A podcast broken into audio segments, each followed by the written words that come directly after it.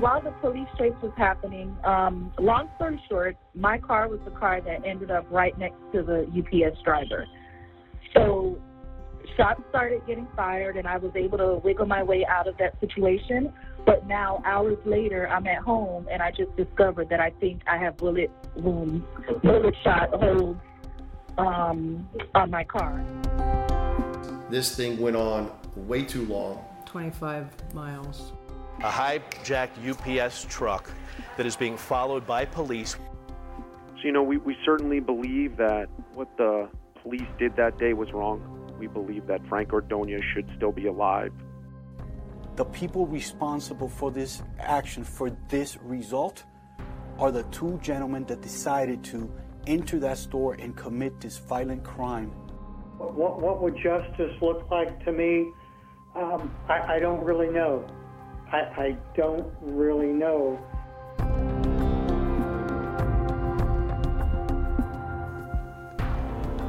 A jewelry store heist on December 5th, 2019, set off a chain reaction of events that still leaves so many unanswered questions, many that may never be answered. It was just after 4 p.m. on Thursday, December 5th, when two armed robbers pulled up in the alleyway behind Regent's Jewelers in a U-Haul. Disguised as postal workers to gain access, they ring the bell of the store and they're let in. Remember, it's a Thursday afternoon on a pedestrian friendly, shop filled, busy street. The City Hall is right across from the store in Coral Gables in the center of town in the Miami neighborhood. Coral Gables police get a silent alarm at 4:17 p.m. from the store. The police chief says that within a minute and a half, officers showed up. But what happened in that minute and a half is most likely what set up everything that transpired after which would end with two suspects dead, along with two innocent victims, and so many other lives affected by what happened in the next hour. Officers responded within a minute and a half. Within that minute and a half, subjects exchanged gunfire with the proprietor, who also fired back. That's when bullets begin flying into the streets in front of the store on Coral Gables' upscale Miracle Mile and in the back alleyway. One of the bullets even hits Coral Gables City Hall, and it narrowly misses a city clerk. Uh, the only thing we know is that the UPS driver, we, we believe, was doing a delivery here in Coral Gables. That's Coral Gables Police Chief Dan Hudak at a press conference shortly after the robbery. The getaway truck that was used was found at that location. It has been secured by the Coral Gables Police Department and will be processed. At that time, the individuals abducted the driver of the truck as well as the truck itself, uh, which Miami Dade Police Department got behind some time ago. Uh, and then it unfolded in Broward County where the situation was terminated. The suspects being seen in their getaway vehicle after the jewelry store shootout is most likely what forced them to ditch it only a mile and a half away when they hijacked UPS driver Frank Ordonez in his truck and led police on a 25 mile chase that would cross two county lines, starting in Miami Dade and ending in Broward County. This is what dangerous people do to get away, and this is what people will do to avoid capture.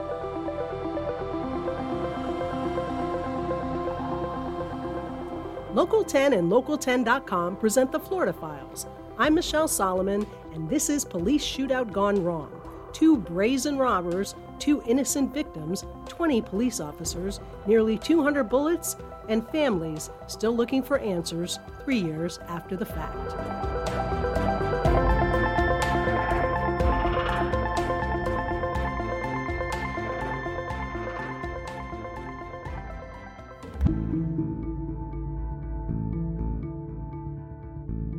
For the past several months I've been working on this story, I've been living the details, going over whatever I can.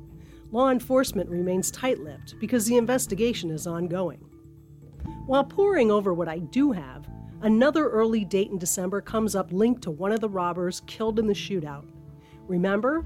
It was December 5th, 2019, when Lamar Alexander, along with his cousin Ronnie Jerome Hill, show up at the jewelry store in Coral Gables. Well, almost exactly 11 years to the date before the Miramar Parkway shootout, a similar story played out 200 miles from Miami. Lamar Alexander would be the driver, leading 40 police officers on a 57 mile chase after he and three other men rob a jewelry store on December 4, 2008, in Fort Myers, Florida. Their target? A Mayors jewelry store at the Bell Tower Shops in Fort Myers. Four men in ski masks enter with guns. It is 9:20 p.m., minutes after the heist, when deputies from Lee County spot a four-door black Nissan with Georgia license plates. It's leaving Bell Tower Shops and heading towards I-75 North. A hot pursuit begins. All of the men in the car are from Miami. The driver, Lamar Alexander. He is 30 years old at the time. Alexander is flooring the Nissan, hitting speeds topping 130 miles per hour. Here's law enforcement from Northport, Florida, where the chase finally ended. Archived thanks to WBBH TV, NBC2 in Fort Myers. More than two subjects uh, exited the car, ran into a residential area on the other side of the woods here off I 75. There was some contact with uh, homeowners there, and beyond that, there was a uh, deputy confronted a, a, deputy from Lee County Sheriff's Office uh, confronted one of the uh, suspects, and gunshots were exchanged, and one suspect was injured. Police place stop sticks after 57 miles. Alexander loses control of the car. It goes off the roadway, crashes into trees, and catches fire. He and another man are immediately caught by police. The other two accomplices who take off break into a house where they force a man at gunpoint to give them his car keys. A Lee County deputy sees them trying to start the car and confronts them. One of the men points a gun at the deputy and he's shot twice. He survives. The other runs, but a canine unit captures him. According to the Naples Daily News, the store reports that, quote, low end, unquote, jewelry was stolen that day. Alexander is sentenced to 10 years in prison for taking part in the armed robbery. He's released on June 7, 2017. Ronnie Jerome Hill wasn't with Alexander on that heist, but he was on that fateful day of December 5, 2019. Between the two of them, they had extensive criminal records. Local 10's Andrew Perez reports the details about the ex cons. Authorities identify Lamar Alexander and Ronnie Hill as the robbers, both 41 years old, no strangers to law enforcement, lived in Miami Dade County with pretty similar rap sheets. They dictated this, not law enforcement. The people that shot first were the perpetrators. They started shooting on the turnpike at our officers. They shot before that at Coral Gables. We now know that Alexander was a felon with a lengthy criminal history, including armed robbery. He was sentenced to 10 years in prison, released in 2017. Hill was also released from prison in 2017, also burglary and robbery charges. The heist was elaborate, unusually violent, and now police are combing through the lives of these two men who they say started it all.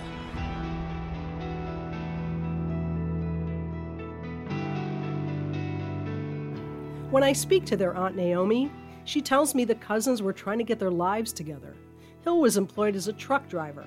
Records show that Alexander had held management jobs with a cleaning service company. No one really knows why or how the heist was planned, or why Regents was even targeted. FBI agent George Piro. And it's still unclear why they picked that particular jewelry store. Um, again, the two subjects are deceased, so uh, in a sense, you know that might be one of those uh, uh, unanswered questions uh, forever.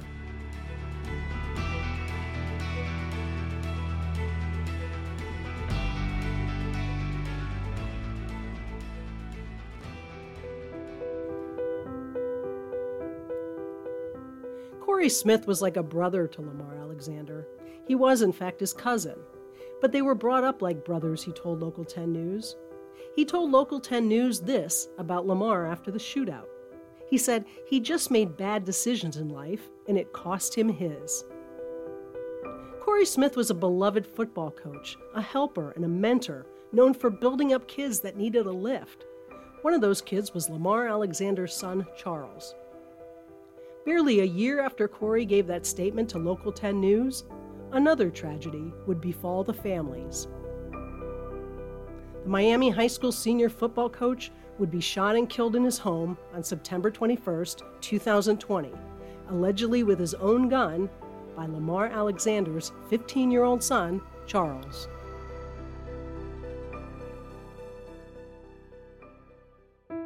Charles had a history of mental problems, the boy's mother said after his arrest. She was the one who the teen confessed the shooting to. She said that the teen has the mental capacity of an eight or nine year old. And on top of that, the trauma of his father, Lamar's death, and that Miramar Parkway shooting is on the same day as the boy's birthday. Local 10's Ian Margol reports on the arrest of Charles Alexander. And more about that young suspect's past was revealed in court. Let's get right over to Local 10's Ian Margol. He is live with those new details. Ian. So, according to arrest documents, Coach Corey Smith was killed with his own gun by a teenager who he considered to be a nephew. I find probable cause for the charges um, second degree murder, um, grand theft, firearm. A 15 year old now facing a second degree murder charge after police say he shot and killed Corey Smith. Smith was a beloved teacher and football coach who left an indelible mark on the players and kids he worked with. He did things for them that we don't normally get to see everybody do. The murder happened on Monday. According to arrest records, the teenager was in Smith's home and told investigators he was in the bathroom when he heard gunshots coming from another part of the house. He said that's when he found Smith, who he considered an uncle, dead on the floor. The teen called his mother, who then called 911. But through their investigation, detectives say they don't believe anyone else was in the home. The arrest affidavit saying, quote, a review of the surveillance video camera footage revealed that no other individuals entered the residential driveway, which leads to the front door of the residence. Then, on Wednesday, the teen's mother went back to police saying her son had admitted to killing Smith.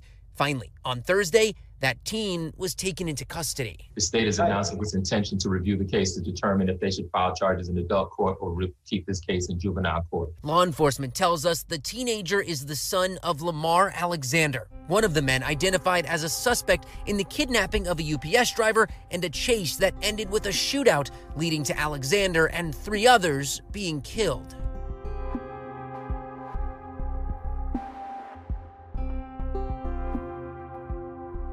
Charles is in jail where he remains held without bond.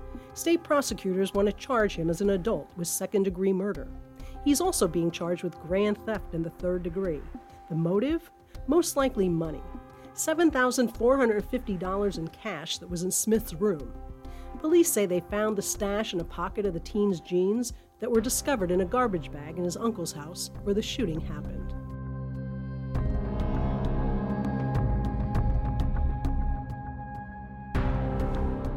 I reach out to his attorney, Roderick Vereen, to ask about a trial hearing listed for Charles Alexander in Miami Dade County Court. It is scheduled for February 13, 2023. He responds to me in an email saying he is still, quote, in the process of preparing Mr. Alexander's case. I doubt it will be going to trial in the next trial setting, end quote. And then he states that he is not at liberty to discuss the case any further.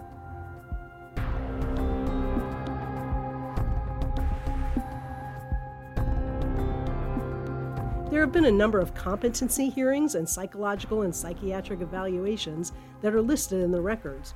When Charles first appeared before a judge, attorneys for the teen said they planned to file a motion to declare him mentally incompetent. Smith's widow told the Miami Herald after the shooting that the boy had asked to come to their house and that they hadn't seen him since Lamar died. Corey picked him up on a Sunday night and he stayed at their West Little River home. On Monday morning, Corey was shot in the den. The gun found in the trash can outside of the home.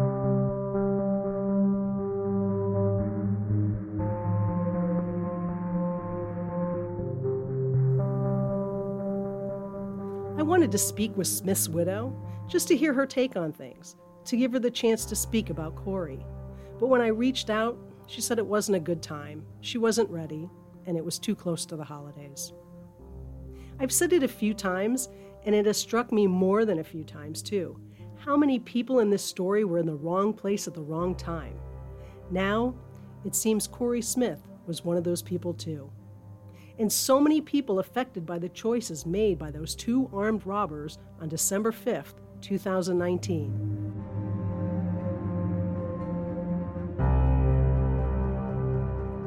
Remember Richard Cutshaw, the 70 year old union worker close to retirement who was driving home in his 2009 Mercury Grand Marquis?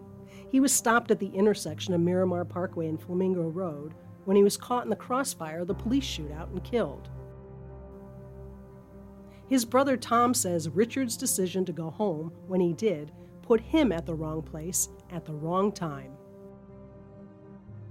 And from what I understand, my um, my brother's um, co-workers, I was kind of under the impression that they went out that night, and they had asked my brother to join, and he he just for some reason wanted to go home that night. And um, I, again, I personally find it interesting that you know five minutes one way or the other. Had, had he stayed at the office another five minutes, had he had he gone early, had he gone out with his friends. I mean, you know, you can always play what if. Tom also feels the family suffered another loss after his brother was killed. And um, like I told you, my mother just passed away actually in in uh, 2020. She was 100 years old and, to, to me, one of the tragedies was, I mean, my mother was 100 years old. That's old, don't get me wrong. But, but we went out to restaurants, we went out to dinner. She got around on her own. And um, after this happened, it just, it, it completely devastated her. I mean, she kept asking, you know what? It was like one of her baby chicks was killed, and she didn't she didn't understand. She kept saying, "Why why did the police kill my baby?" She was looking so forward to taking the train down um, to spend Christmas with Richard, and uh, this this whole thing just you know devastated her, and she just went right down, you know, just right downhill from there. Yeah. Again, she was a hundred, but this this really um, and, and to hear keep asking, why did the police kill my baby?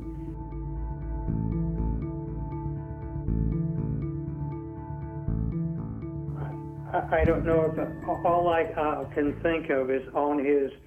Um, again, when I had to deal with all his finances, I had to. Um, most people I dealt with, I had to provide a copy of the death certificate and, and on his death certificate, it says, uh, I believe the way it's worded is, um, cause of death is a gunshot wound to the head, and the manner of death is, it says homicide. And I mean, if you look up the word homicide, it's another word for murder.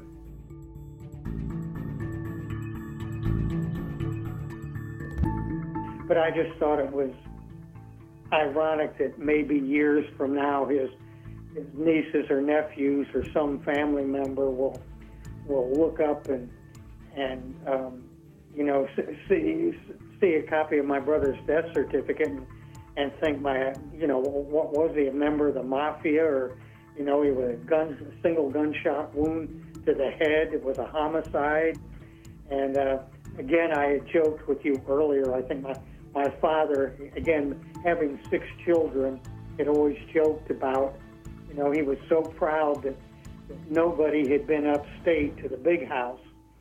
And, you know, all, all his kids were working. Nobody had ever been in trouble um, with the law. And, and then to have this, you know, the death certificate that, that, that makes one of us sound like a hardened criminal, it, it was um, it was rather ironic.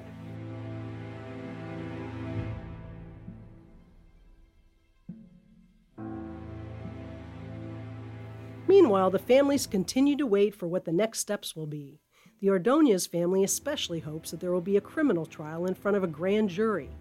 The Broward State Attorney's Office will see if they have enough evidence from the FDLE to press any charges against the officers who shot at the UPS truck that day.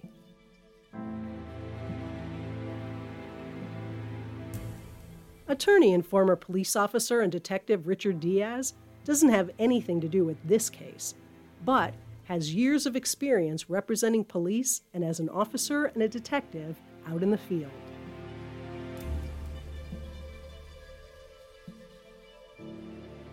They wanted to go to, is, do you think it would go to a grand jury? I mean, I don't, you know, I think the case prob, I think the case should be presented to a grand jury. I'd rather see a grand jury make a decision. I think there's a better chance of a criminal charge coming from a grand jury than from the state attorney himself or herself.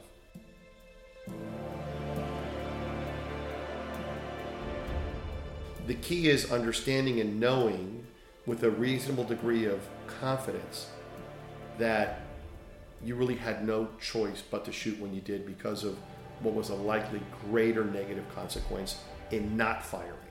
And that's really what is still not clear in my mind because of the evidence or lack of evidence of prior gunfire exchange between the subject and moving vehicles, and then who really fired first at the scene if there had been no fire discharging.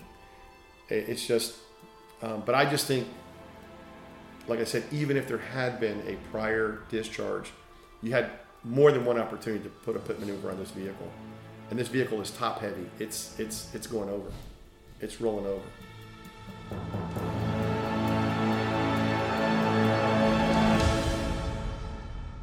And what I saw here was astonishing in the recent video I looked at. You had a, a black SUV, unmarked vehicle that was in front of the UPS truck attempting to slow down his speed. That, that was insane. This, this, this thing went on way too long. 25 miles. You know, and frankly, you know, as crazy as it seems, when you kind of, and I realize Monday morning is, you know, easy to quarterback, but, um, if shots were being fired en route to where the final vehicle came to rest, I find it hard to believe that that driver of that black SUV would have been almost bumper to bumper with the car trying to slow it down. That's that's you're just all you gotta do is shoot from the rear. I mean that you're putting yourself in the most disadvantageous position you could ever want in a gunfight. You're back to the shooter's face. He can you're driving a car, he's behind you and one of them was not driving. They knew there were two subjects. I mean, that, but if you're going to do that and you're going to be macho man, that's fine. You know, if you're going to do that, right? But you know what? Apply the brakes and stop them because there was ample opportunity for them to box in that car.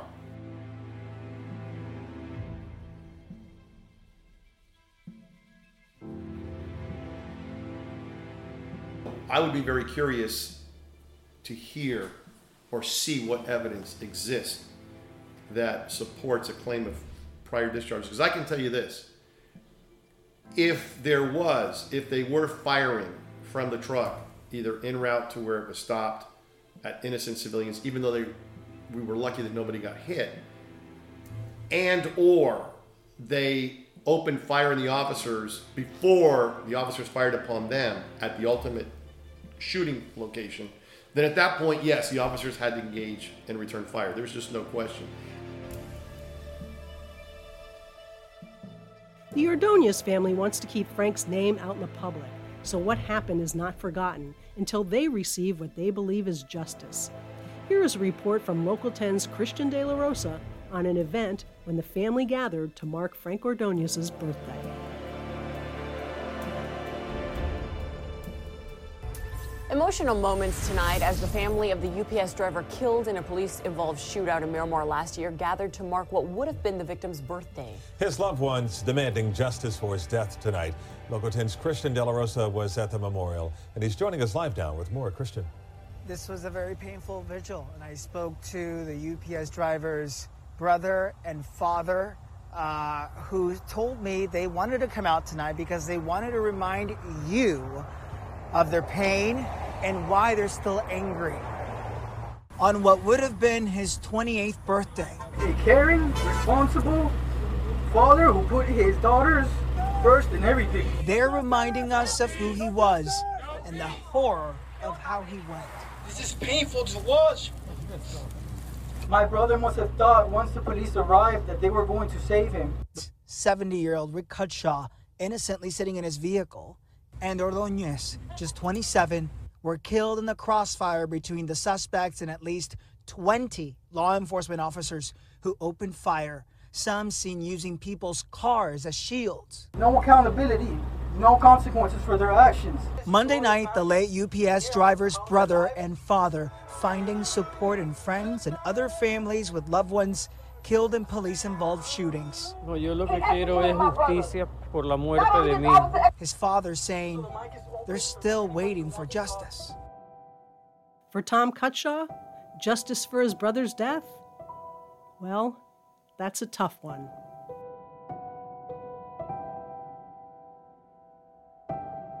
When you laid your head on the pillow at night, that you would say, "Oh, now I have an answer." I mean, what what would Um, what, I guess is, does that make sense? Like, what would be the satisfactory thing that could maybe? I mean, everybody always says closure. What would be the closure?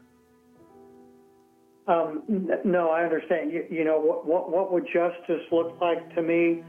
Um, I, I don't really know. I, I don't really know. And again, there were so many things that went wrong, any one of which done correctly might have produced a different outcome. But no, I go over and over in my mind, and I, I don't know what justice. I don't know what justice would look like for me. I, can't speak for, you know, my my brother or my sisters. I, I just, I, I don't know. Nothing will bring him back.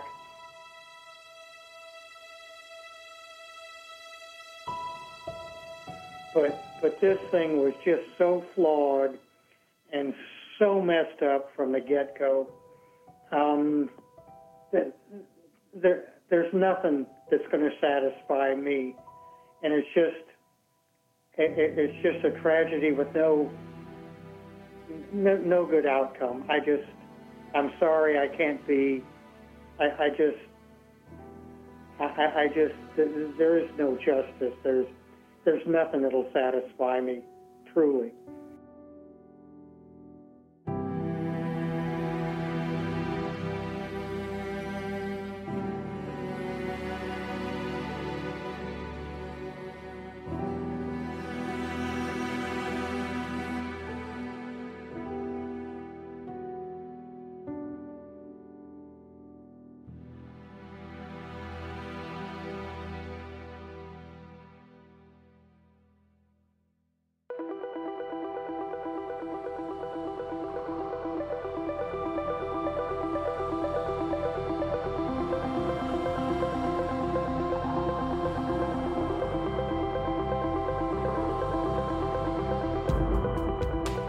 So, after three years of waiting and wondering when will the families get answers, well, that remains in the hands of the Broward State Attorney's Office.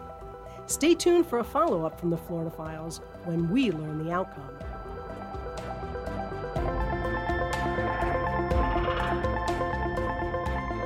Are you a fan of the Florida Files? Tell us what you love about the series on Apple Podcasts and join other fans in leaving us a five star review on Apple Podcasts.